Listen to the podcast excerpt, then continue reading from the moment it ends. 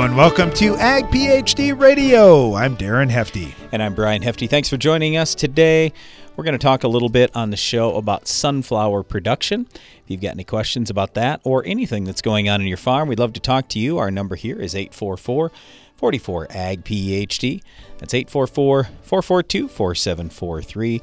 Or you can send us an email, radio at agphd.com. We're going to get to the Ag PhD mailbag in just uh, about 30 seconds here, probably. Uh, before we do, I will just say I really encourage you take a look at your first plant date for crop insurance for whatever crop you're going to raise. And our advice is don't exceed that. Don't go earlier than the first plant date. We've had some farmers we've been talking to putting soybeans in over three weeks ahead of the first planting date for soybeans in their areas. That scares me to death. I just worry about those beans freezing off. Maybe it'll turn out fine, but you just have to look at the odds. We really encourage you do everything you can to minimize your risk. This year hopefully is going to be a great year on the farm. You don't want to start it out by having to do a bunch of replants.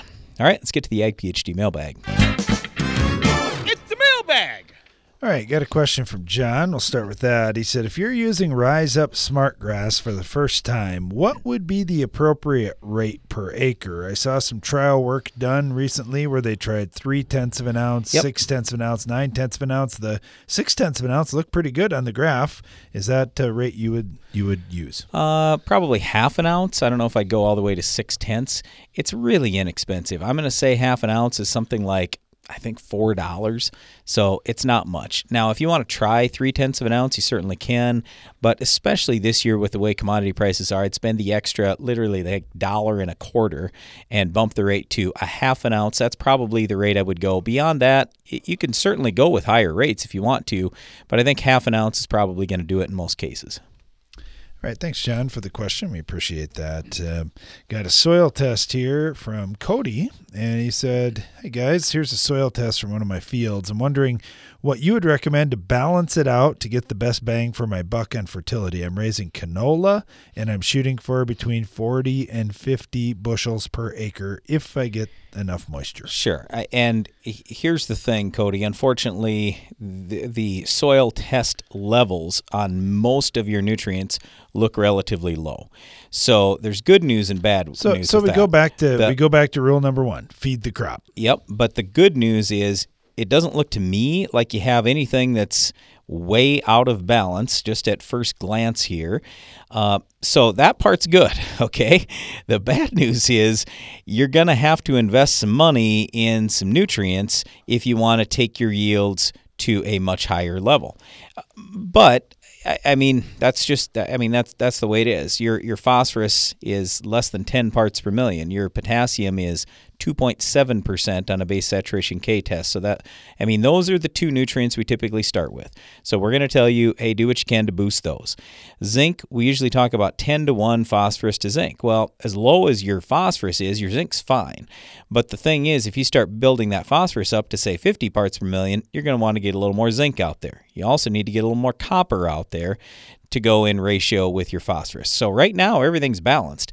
And wh- what I'm trying to tell you here is because we've had we've done this on our farm where we say, well, boy, everything's low. Let's start with P and K. Let's load her up with P and K. So we did that. And then we realized, uh oh, we, we should have put some micronutrients out at the same time. So I'm trying to say here, I I understand how most fertilizer dealers will tell you, well, boy, you better just put all your dollars to P and K. I would tell you put 90% of your dollars to P and K, but put a little bit of sulfur, boron, copper, and manganese, and and then definitely a little zinc out there to keep stuff in balance, and that will probably be the best way to invest the same number of dollars. All right, thanks for the question. We appreciate that. We got this one from Mike in Southwest Michigan. He said we took out a hundred-year-old apple orchard last year. We planted corn in that ground and yielded 190 bushels per acre. Hey, that's awesome. That's really good, Mike. He said now, according to your fertilizer removal chart, it looks like we left behind 209 pounds of potassium in the stover. Hey, first of all, before you go any further with that, Mike, no, you didn't. It took 209 pounds of potassium to grow that stover. Now that's that's assuming that you had enough to to feed everything because let's just say you ran short. Well, you might have compromised your stock quality and the plant, and you might have had a, a plant that was short of some nutrients as you're feeding that Eh, crop. But you don't necessarily have 209 pounds. You left. probably do, though. There's probably that out there, as long as you left all the residue out in the field. Okay. Now, keep in mind, some of it might not be available immediately, but yes, you probably left that behind in the the stalk, the uh, the roots, everything. Okay. Now you said we're going to plant soybeans this year, shooting for 65 bushels. And according to your removal chart, we need 143 pounds of K for that goal. We made a vertical till pass in the fall to size up residue. We'll make another right before planting, but we realize not 100% of that residue is going to break down. Not all of the potassium is going to be available for our crop. We're Correct. currently spreading 150 pounds of potash while we're thinking about this. We get about 12 to 15 inches of rain during the crop season. We have a 2 to 6 CEC with less than 2% organic matter. It's some pretty light ground. What do you think? Well, when you're talking ground that's that light, 2 to 6 CEC is very light. So we'd call that very sandy. I would say you're probably going to want to throw some potassium out there mid-season with those onto those soybeans somehow, some way. So what you've done so far sounds good to me. I'm all I'm all okay with what you've got for potassium out there. But if you don't put some out mid-season, it's very possible that the K you have there now could leach too low, not be in the root zone, and all of a sudden your plant is starving for K. Soybean plants need a ridiculous amount of potassium right in the middle of the season. So when they start flowering, it's, you know, a higher level, but when they start potting, my goodness, they have to have lots of K and it's got to be available right then each and every day. All right, thanks for the questions. Really appreciate that. We're going to be talking about sunflower production on today's show. We get a lot of questions about sunflowers. Hey, why don't you guys talk more about that? So, if you're interested in that, today is your day. Now, of course, sunflowers are a broadleaf crop, and many of the things that we talk about here will apply to other broadleaf crops as well. So, we'll get into that discussion right after this. Stay tuned.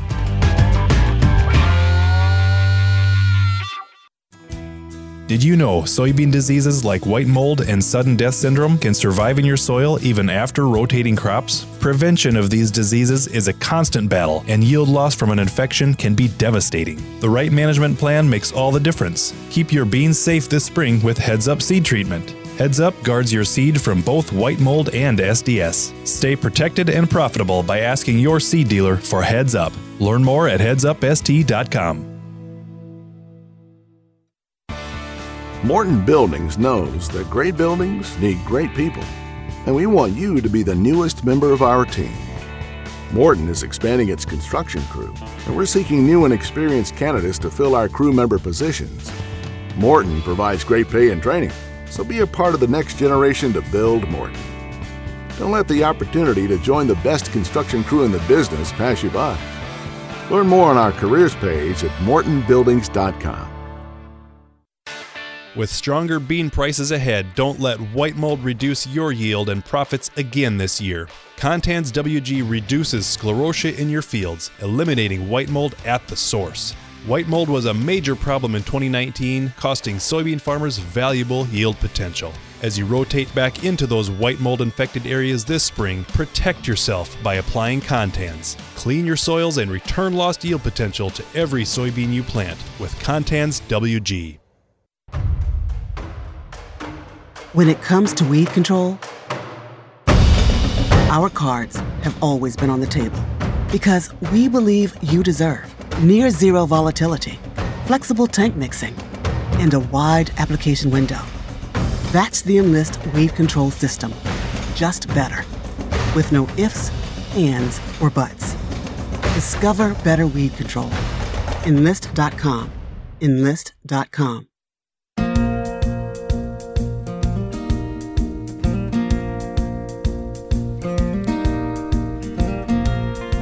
Welcome back. You're listening to Ag PhD Radio, broadcasting from the Morton Studio. Today, we're talking about sunflowers on today's program and taking your calls and agronomic questions at 844 44 Ag PhD. You can also email us radio at agphd.com. Start off with Trevor Israel. He works with Valent. Trevor, thanks for joining us today. Hi, Darren. Thanks for having me on the show. You bet. You know, I saw your name and I thought, oh man, you know, Trevor, I talked to him a lot about killing sunflowers in our soybean crop, but now now we're talking about sunflowers and trying to do the best we can in a sunflower crop. And you know, this is one that that I think the the options are a lot less uh, plentiful, so to speak, as as we've got in some of the other crops. So you've got to do a good job right from the start. Right, that that that's absolutely right. Uh, with um, sunflower, not as many options, so uh, getting a uh, strong uh, uh, pre-down and, and not having uh, as many uh, in-crop options uh, as well uh, limits that. You know, there there are just so many things to to manage to reduce stress on sunflowers. So you talk to farmers all over when you're you're talking with sunflower farmers. Where do you like to start the conversation? Well, with uh, sunflower farmers, um, you know, um, thinking about that uh, across the state, um, typically sunflowers uh, are, are, are late, later planted, so that's always uh, something to consider depending on your rotation. Um, sunflowers, uh, they uh, they can be fairly deep rooted, so they can uh, go out and, and, and find some moisture. They're fairly um, uh, don't need as much moisture starting the season. Um, uh, looking at this season, uh, maybe uh, folks might want to consider some some sunflowers uh, if they're worried about some uh, droutier areas or a dry, just drier start to the season. I know we're getting some much needed rain across our area in, in South Dakota and uh, Minnesota. North Dakota still a little little dry, but um, definitely an option. I know uh, uh, prices were good last year, but um, still probably a good option, especially agronomically speaking, for uh, for water uh, water conservation crop. Sure, sure, and you know, you think about that. We talked about limited uh, options for for weed control and crop protection. Uh, I think about crop rotation and what farmers are doing, and and where they're following sun with sunflowers and and so forth. Just thinking about coming out of a dry year, uh, certainly something that growers are going to be concerned about is is anything from last year going to carry over and catch me on this year's crop too. Right, that that's a that's a concern. Um, luckily, um, a, a, great crop in the spring that's uh, to, to follow fall valor is sunflowers. Um, sunflowers uh, are um, you can come back with a and follow a fall valor application and still get a good um, um, good good stand and also uh, an early spring burn down of, of valor uh, in front of uh, sunflowers still got an the option here to, to get one out and have and follow the uh, the rotation restriction. You know, kind of an early spring, but still go out and get a, a residual there. Sure, sure. You know, the fall treatments, you mentioned that. I think that's a, a good topic too. That more and more growers that Brian and I are talking to are saying, wow, I've been doing some fall treatments out here. It's really helped on weed control. Absolutely. Uh, you know, it's, it's, um, usually by the time you get it out in the fall, it's going to have uh, um, it's going to break down very little. The soil soil's already uh, low in, in temperature. The uh, biological activity is not as as high as it was during the summer, and it's just going to stay there. Now, granted, got to get it on before the ground freezes, but um, you can still uh, mix it with the burn down partner, get the emerged weeds, and and still have that uh, the valor there in the of soil, get a rain or and some snow on it, and then moving into next spring, it's still there, right in the uh, the weed germination zone, right in that top inch or two of soil. So, um, very good option, and and then extends into into spring as well. Uh, you know, covering some uh, early germinators like kochia, um, um, still horseweed that may be germinating in the spring as well. Sure, sure. We're talking with Trevor Israel here with Val with Valent. Uh, Trevor, thanks for joining us. We really appreciate it. I totally agree. The the start clean with a sunflower crop gives you the best shot for yield. Thanks, Trevor. We appreciate it. All right. Thanks, Darren. Take care. You bet. Let's head up to North Dakota. Got Ryan Hunt with us right now with FMC. And Ryan, when we think about those pre-emerge herbicides, there's a lot of growers that say, "Well, should I use a yellow? Should I use some Spartan uh, or some Spartan Charge out there?" And uh, our answer is always, "Hey, every option you've got, let's say yes to that. We we need as much help as we can get pre in sunflowers. We don't have a whole lot of post choices." Yeah, that's uh, thanks for having me and good afternoon. But that is the key with sunflowers. You got very limited, very limited post options. So your big thing is, you know, getting as much out there as you can to last as long as it can to extend into that season because you know you can clean up some of your some of your mustards and pigweeds and whatnot and grasses pretty well with like the Express Sun or the Clearfields, but um, you know, like a product like Authority Supreme, um, you know, we've got the two longest lasting group 14 and 15 modes of action in there to give you control of all those pigweeds, kochia, um, you know, those tough weeds that we don't have a post option for. And then we'll even pick up some grass control with that. So where we're in these heavy heavy wheat rotations and using a lot of group ones and twos, we're we're switching the mode of action on that grass control too, doing a little resistant management there. So, you know, it's really key to get get as much as you can out there early and get that residual into the season. Well, you mentioned Authority Supreme too. One big advantage I see as well is you can use that in a conventional till situation. You can also use it in a no-till situation. So that that's kind of a nice option for growers to have. Yeah, definitely. You know, the biggest thing with them is we want to start clean, like you were talking about earlier. You know, that fall valor does a great job starting you out clean and then throwing some other residual out there to get in. Um, you know, so if you're in a no-till, make sure you get that burn down started off clean. Um, you know, and that conventional till, usually you're going to till it black and then, you know, you're good to go from there. And then you got it all right in one jug and you don't got to deal with the yellows and whatnot. In your area, Ryan, what kind of insect pressure is there in a sunflower crop and and timing and product choices that, that growers are making? I would assume that's a it's a big one. You don't want to have your sunflowers getting chewed up by bugs. Yeah, that's a real big deal, especially in the conventional flowers. You know, we've got a lot of the red seed weevil. Um, that's really the main pest up here, but then we also get the moths as well. But um, you know, typically right now it's been a pyrethroid market. Um, there has been some chlorpyrifos lorsban, a lot of that in the past. That's kind of coming to an end. So it's uh, really, you know, really right at that start of that bloom stage. And then those conventionals are getting sprayed usually twice with the airplanes. Just, you know, no one wants any bugs in their big sunflower seeds when they're driving down the road.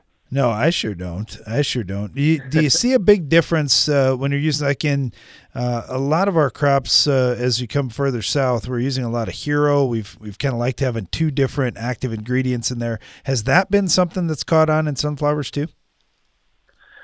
Well, so that's a hero is a really nice product in soybeans. The the issue right now with that is um, the one portion of it's not labeled in sunflowers. Gotcha. Now that's in the process for hopefully 2022.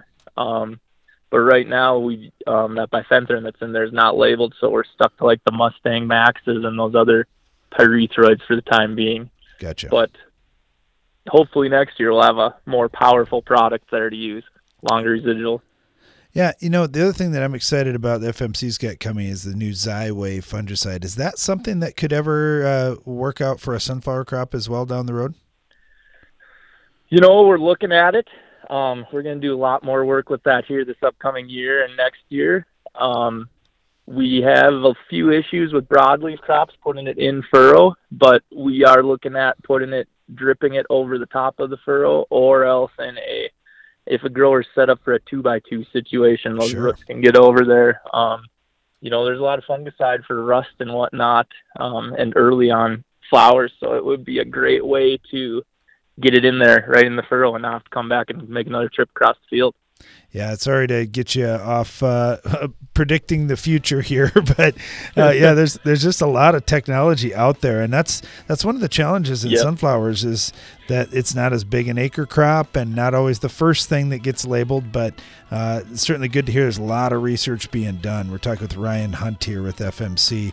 Ryan, thank you so much. Really appreciate having you on, and good luck. Hopefully, uh, you guys catch some rain up there pretty soon. I know North Dakota could sure use it. Stay tuned. We'll be right back after this.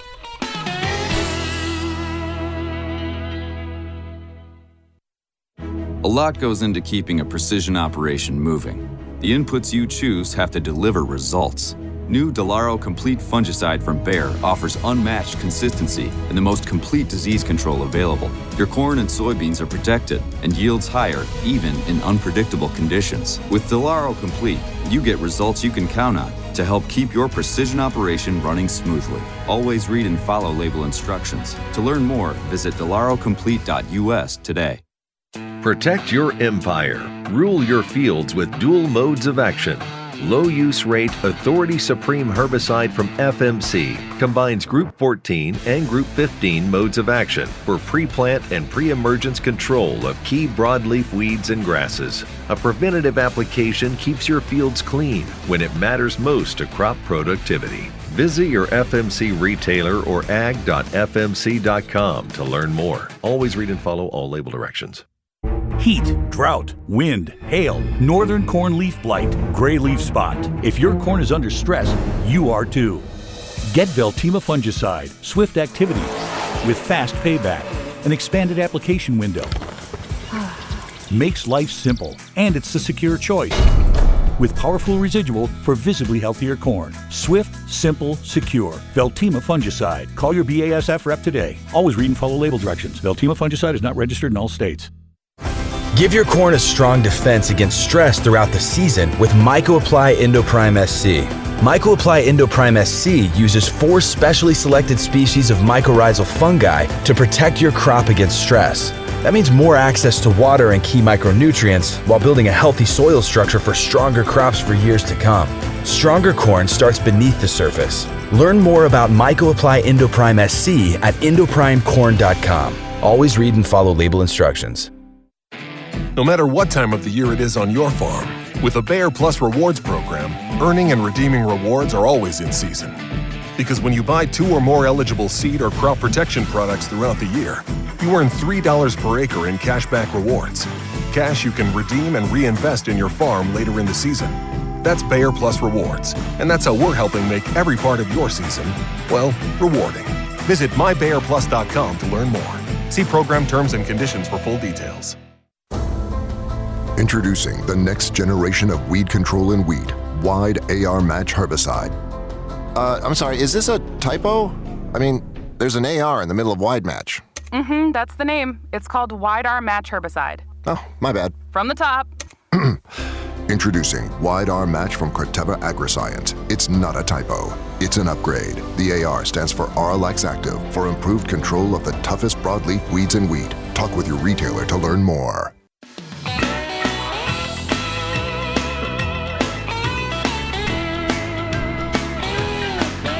You're listening to Ag PhD Radio. Thanks for joining us today.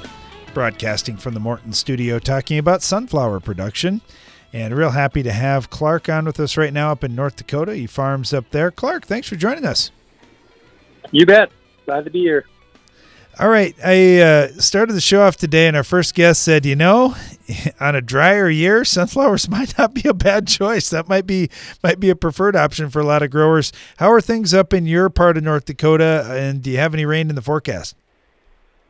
Uh, it is extremely, extremely dry here. As dry as I've ever seen it, and I've been farming since the early '80s, and uh, it's it's bad. It's it's terrible, and uh, there's a little forecast of a, uh, maybe a shot of rain here this uh, you know this week later this week or you know this weekend but uh yeah we we can't even as much as get a sprinkle up here. It's it's terrible. All right let's uh let's assume that we're going to catch a little bit of moisture and and uh, it's going to be a good year for growing things. When you talk about sunflowers what are some of the keys to to raising good good yielding and profitable sunflowers on your farm well, you know, you got to start out with a good pre. You got to keep the you got to keep the weeds at bay, and uh, you know, uh, uh, do a good job fertilizing and use good seed. And uh, you know, the probably the biggest thing in our area is make sure you're doing it no-till. You know, if you can save every little bit of moisture you can and get that plant established, uh, once it's once it's going, it'll go down and get the moisture. Uh, those roots are uh, they'll they'll go down long ways and, and get the nutrients and moisture. We we really like it for that fact that it'll go down there and get that nutrients that maybe uh, other other crops can't get. Hey, I like that you mentioned having a good fertility plan because I, I talked to some farmers that say, man, it's such a good scavenger crop. But I see the guys that are pushing fertility on sunflowers, they just have bigger, thicker stalks, less disease pressure, and higher yields. What are some of the nutrients that, that are really key for, for your soils to try and grow good sunflowers? You know, the, the, the uh, nutrients we find that's probably most important is the micros uh, sunflowers really respond to boron and zinc. And we find that if we can put a little bit of that in the starter fertilizer, uh, and we do it in roll with a with a liquid fertilizer, we have had really good response doing that. I know some uh, um, research in NDSU or college uh, studies say that you know that starter isn't probably as important or or uh, nitrogen, but uh, you know you fertilize that plant. It's a healthier plant. It can fight off the uh, wind and uh, you know just stronger it's just, just a, a better program. You don't have to go crazy. Uh, you know, I, I think 80 units, 80 to 90 units of N is going to get you 24, 2,500 pound sunflowers. Um, so it's it's not like a, a corn or a, a maybe a, a grain crop where you have to be in that 100 to 120 units of N to get a real good yield. You know. Sure, sure. Uh, how about crop rotation, Clark? Now I know you mentioned that that reducing tillage sure helps and conserves every little bit of moisture that you can. Uh, with crop rotation, uh, I'm assuming that makes a big difference too. Where do you like to put sunflowers in the rotation? Generally, uh, our rotation consists of, for example, today I'm planting I'm planting barley into last year's sunflower stocks, and uh, then we'll uh, we'll put our sunflowers on our corn stalks and we'll put our corn on uh, either our soybean or our uh, malting barley or wheat crop. And so we try to have a five or, or six crop rotation, you know, chickpeas and peas with uh, sunflowers, corn, soybeans, wheat, barley, that type of thing. Try to get a cool season grass, a warm season grass, a cool season broadleaf, and a, and a warm season broadleaf. That, that generally works pretty good. We try to keep at least four year rotations in our sunflowers. Last year, uh, we had really good uh, confection and oil sunflower contracts, so I pushed my uh, rotations pretty tight.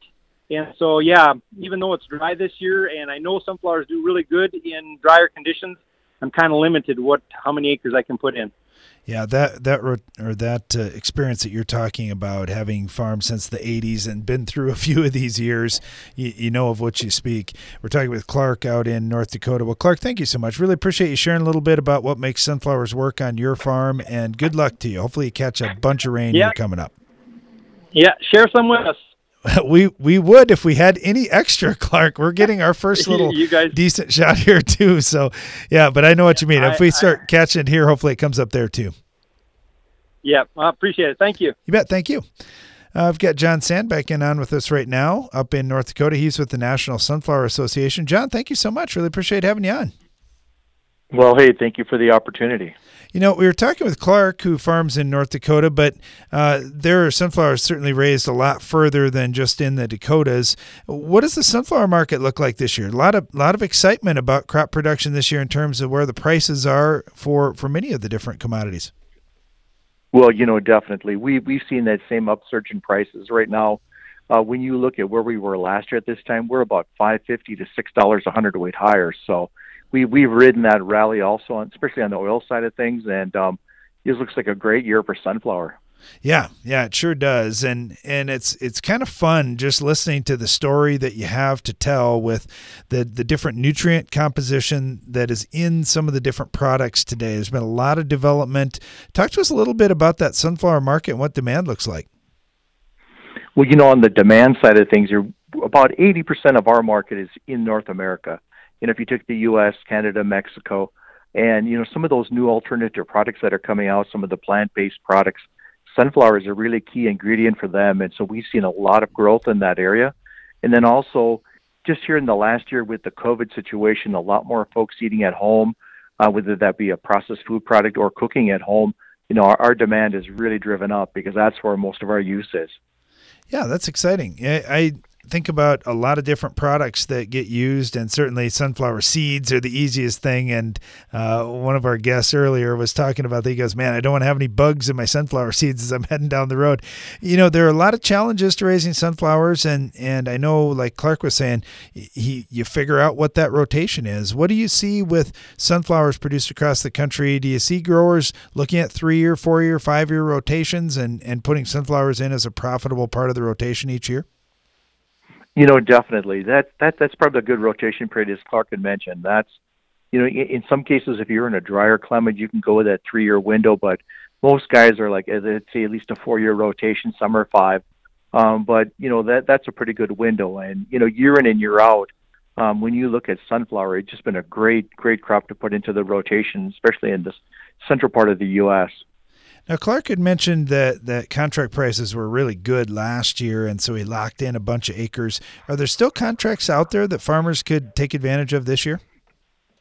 Well, you know, definitely. You know, the the crushers and, and on the confection side, they're both offering cash and act of God contracts. And, you know, that there's been a lot of uncertainty this spring, obviously, with the dry conditions we've got here in the Dakotas and Minnesota, and actually through all the whole sunflower growing region. And having that act of God contract is really nice in that you can lock in an attractive price and kind of takes that risk element on on the yield side because if you can't deliver the amount of pounds you contracted, you don't have to go back out into the market and buy it. And so it's just something that, you know, I think as, as a grower would help you sleep a little bit better at night given the conditions we're facing this year. Absolutely. Are are you expecting acres to be up significantly on sunflowers this year or, or where where is the forecast right now?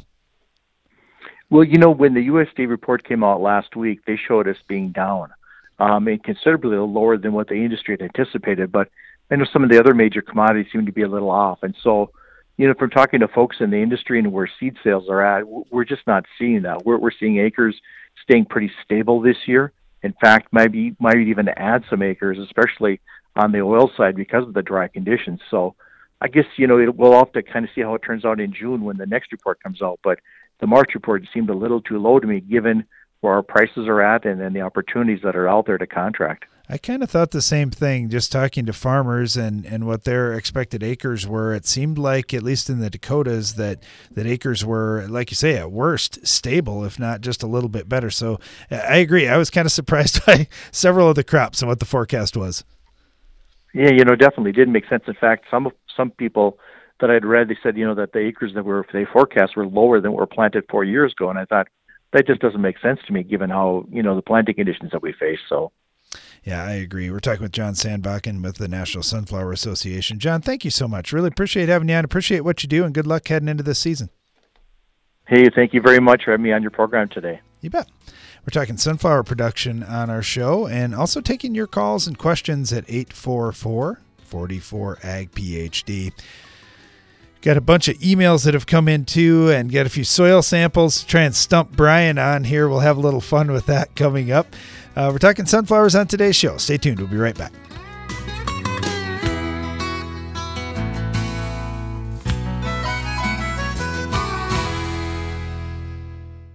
Pentair Hypro Ultra Low Drift nozzles are your ideal choice for the Enlist E3 herbicide system. With coverage comparable to flat fans and with 90% less drift, ULD nozzles meet all required standards for Enlist applications and provide optimal performance of contact herbicides. Learn more at pentair.com/hypro. Start your crop off right with the Germinator closing wheel from Farm Shop MFG. Our spike design excels in variable soils and shatters compaction. Plus, the unique shoulder firmer encases a seed to maximize seed to soil contact. Order yours at farmshopmfg.com.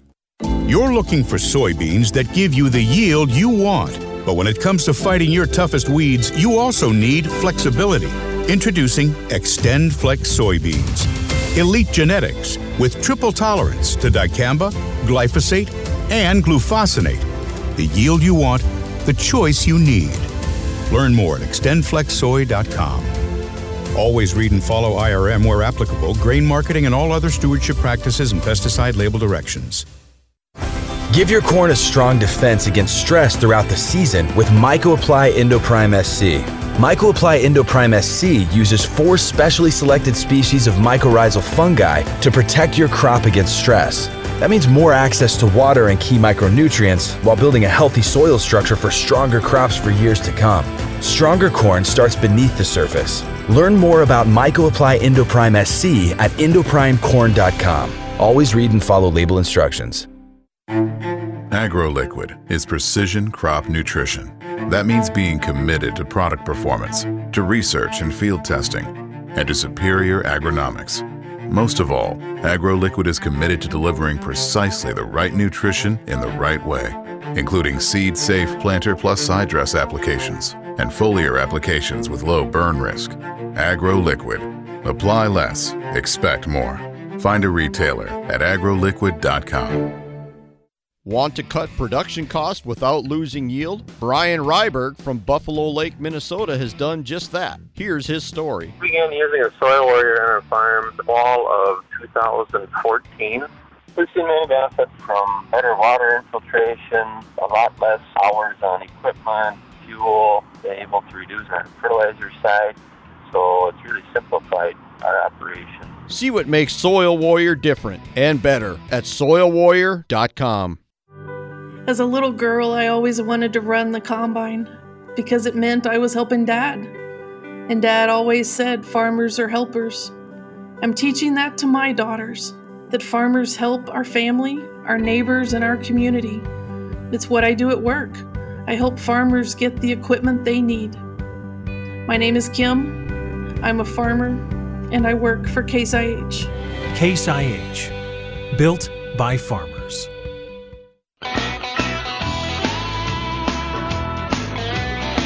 Welcome back to Ag PhD Radio. Brian Hefty here, along with my brother Darren. We're live in the Morton studio.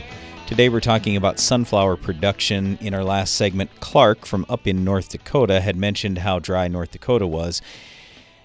If you've never done this before, I'd encourage you check out the United States National Drought Monitor map. It's at the, the web address is droughtmonitor.unl.edu or just search for drought monitor and uh, and I'm sure you will find it. But anyway, the northern part of the United States is Uh, it's it's very dry. So North Dakota, there's over half of the state that's considered to be an extreme drought area. We were actually in that prior to about a week ago, and now they've they've downgraded us to severe drought, where we are in southeast South Dakota. I always tell people though, That and makes I'll, me I'll- feel good, Brian. I We're only in the severe drought now. Well, I, you know, at least in our region, I'm not saying this for everybody, but in our region where we raise corn and soybeans and a little bit of wheat, we don't have winter crops. I mean, yes, there's grass, but grass is not the number one crop. Uh, it's corn, soybeans, and a little bit of wheat. I always tell people, you know, I'm I'm seriously praying for drought from about the middle of September until around the first of May, or maybe just a little past that, because I want to get our crop out in the fall. I want to get our crop in in the spring, and our biggest challenge is usually we're so cold that we don't get rid of a lot of moisture. So we have moisture come in the spring, even a little bit, and all of a sudden we're out for another week, and then another inch of rain, we're out for another week it's really hard to farm in those kind of conditions. Well, this spring it's dry enough. We can get an inch of rain. We basically ha- basically have had a total of an inch of rain over the last four days here. And I I mean, there's really no problem. We'll be going again right away since our ground started pretty dry.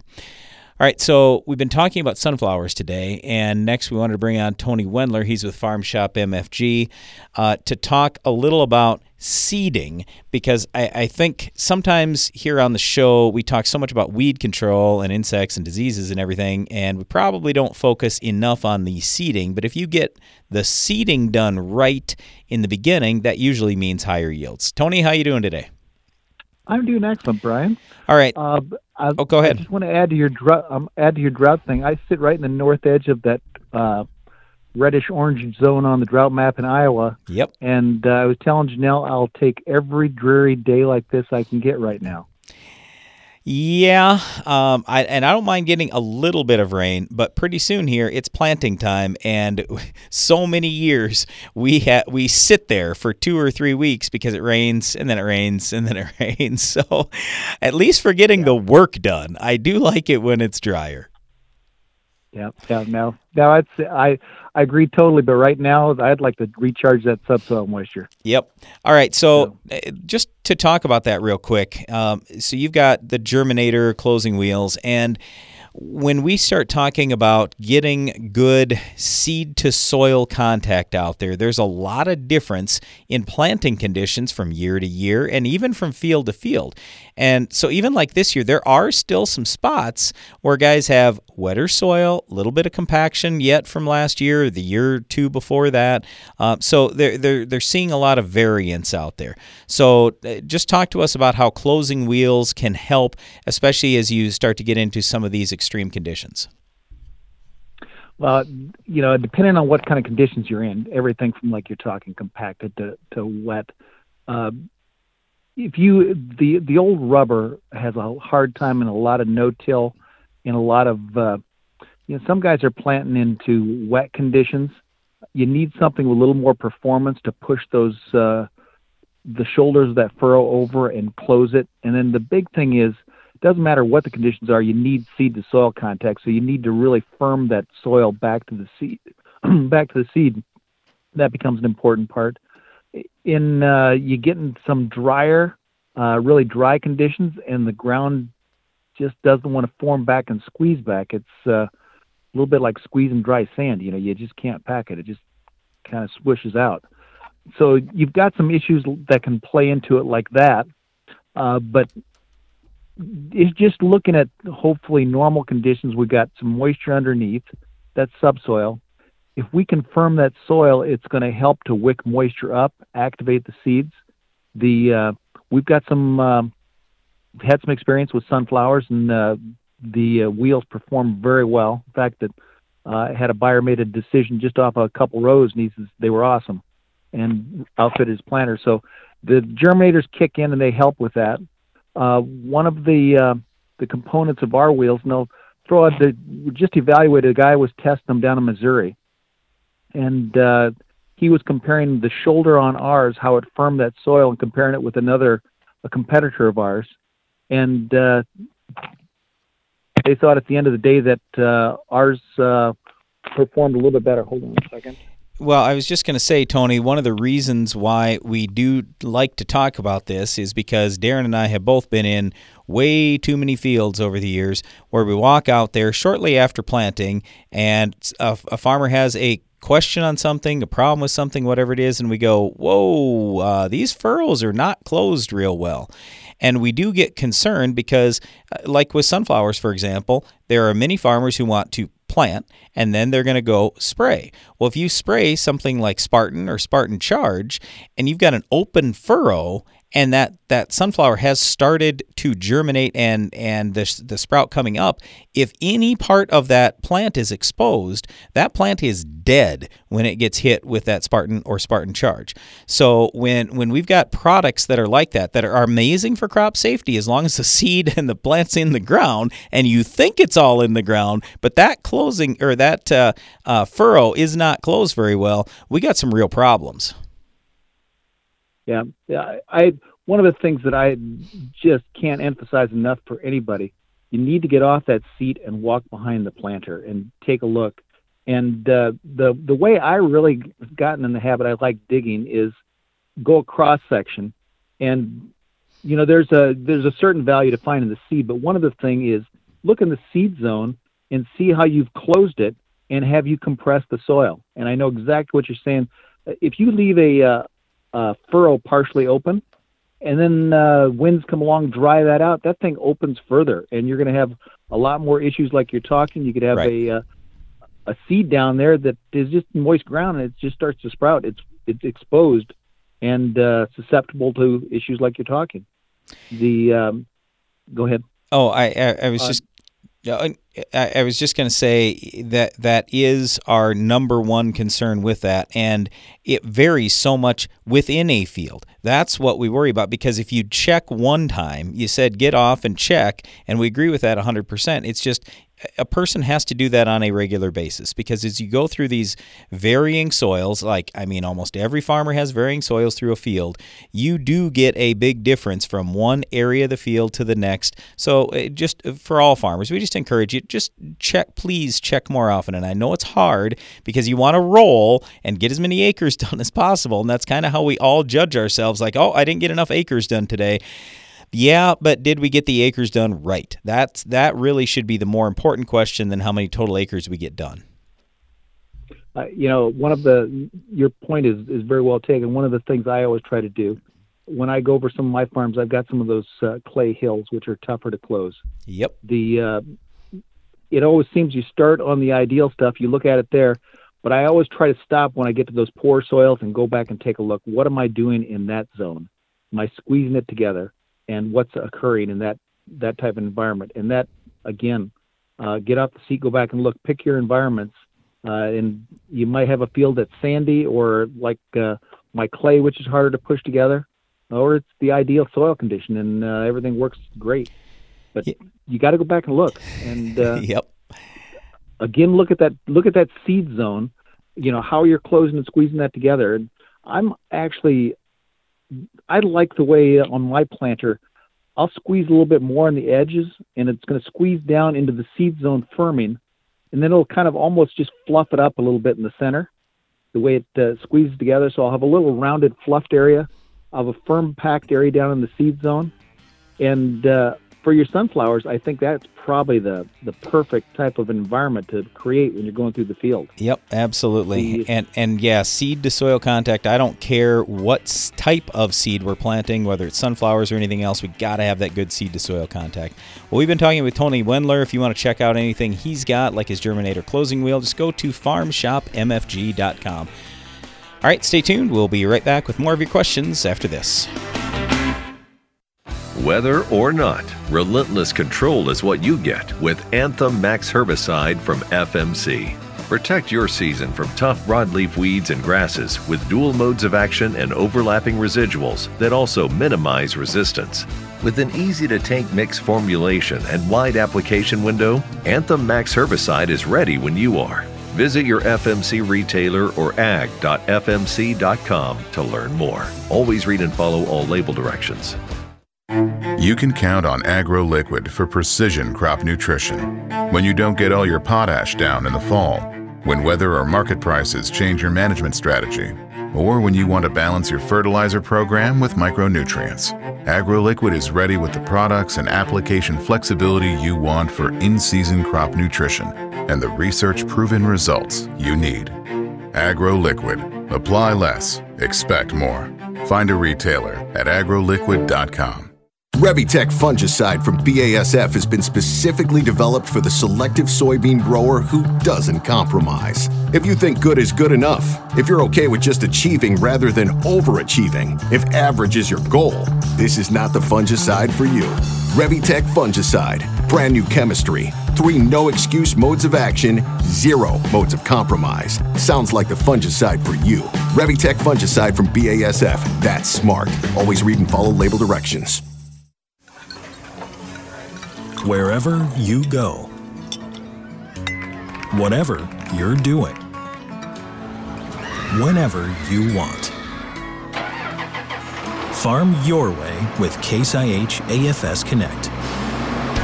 Now you can farm, share data, and manage your fleet however, whenever, and wherever you want. Learn more at caseih.com slash farm your way. High yield growers know that bringing in big bushels means establishing excellent emergence. Start your crop off right with the Germinator closing wheel from Farm Shop MFG. The Germinator's spike design excels in variable soils and eliminates sidewall compaction. But what makes the Germinator unique is its inner rim shoulder firmer, which encases the seed with soil, maximizing seed to soil contact. It's not just any closing wheel. Reach your yield potential at farmshopmfg.com. When it comes to commanding herbicide formulations, you know Nufarm. Nufarm brings you Panther SC, an animal when it comes to speed of control and long residual on a broad spectrum of tough broadleaf weeds like mare's tail, Palmer amaranth, and water hemp. And did we mention convenience? Panther SC works in pre plant, pre emerge, and post harvest systems and keeps your rotation options open. Nufarm and Panther SC, here to help.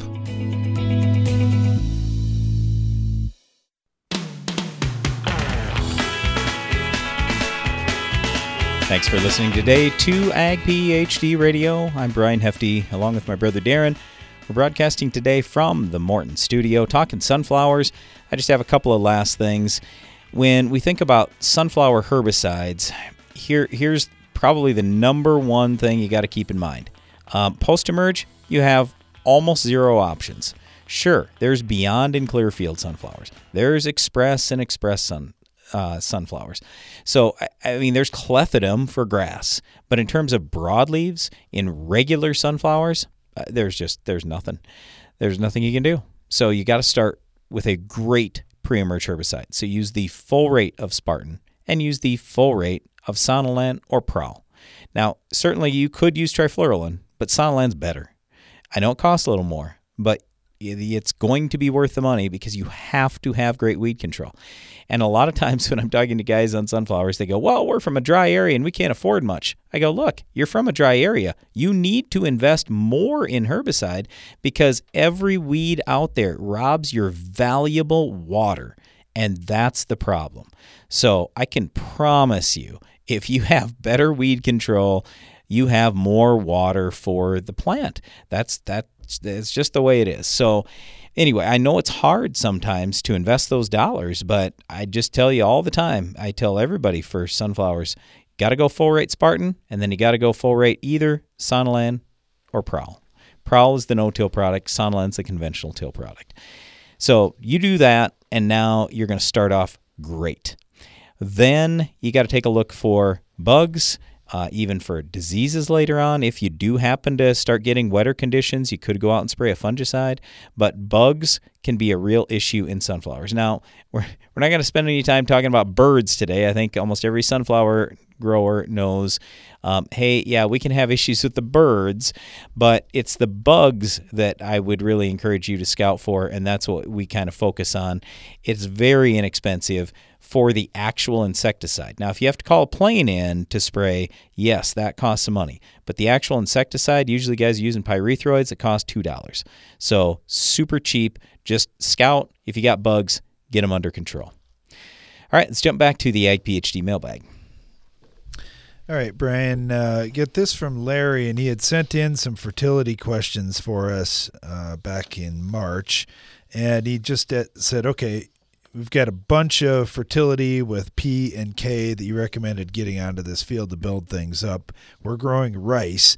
Can you put 100% of the recommended rates on all in one shot? And here is the fertility uh, recommendation that he got from his provider there to see what he thinks. They had a farm had been mined for years, and the P and K were on the low side, and he was just kind of curious if he could do it all in one shot. Yes. Yep. So yeah, in most cases with P and K, you can put it all on in one shot. Especially the earlier you go, the safer you are. All right. Uh, there we get a lot of questions about well, so much salt when you're throwing out the potassium. Well, yep. But here's the thing: all fertilizer is salt. I mean, literally, fertilizer is salt. So I get that we're concerned about salt. Believe me, uh, we are too. We, we use manure, we use all these different uh, commercial fertilizer products. We're always concerned about salt, but by the same token, we have to have nutrients or we don't have yield. So, anyway, when you've got soil that's really depleted, in a lot of cases, if you can afford it, yes, we do say you know what? Just fix it in one shot. That's typically what we do when we pick up new ground.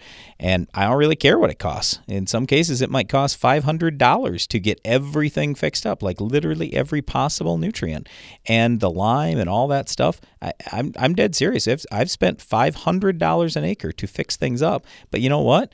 In heavy soil, now I've got it there for a really long time. I have things in balance, and almost immediately we can get very good yields.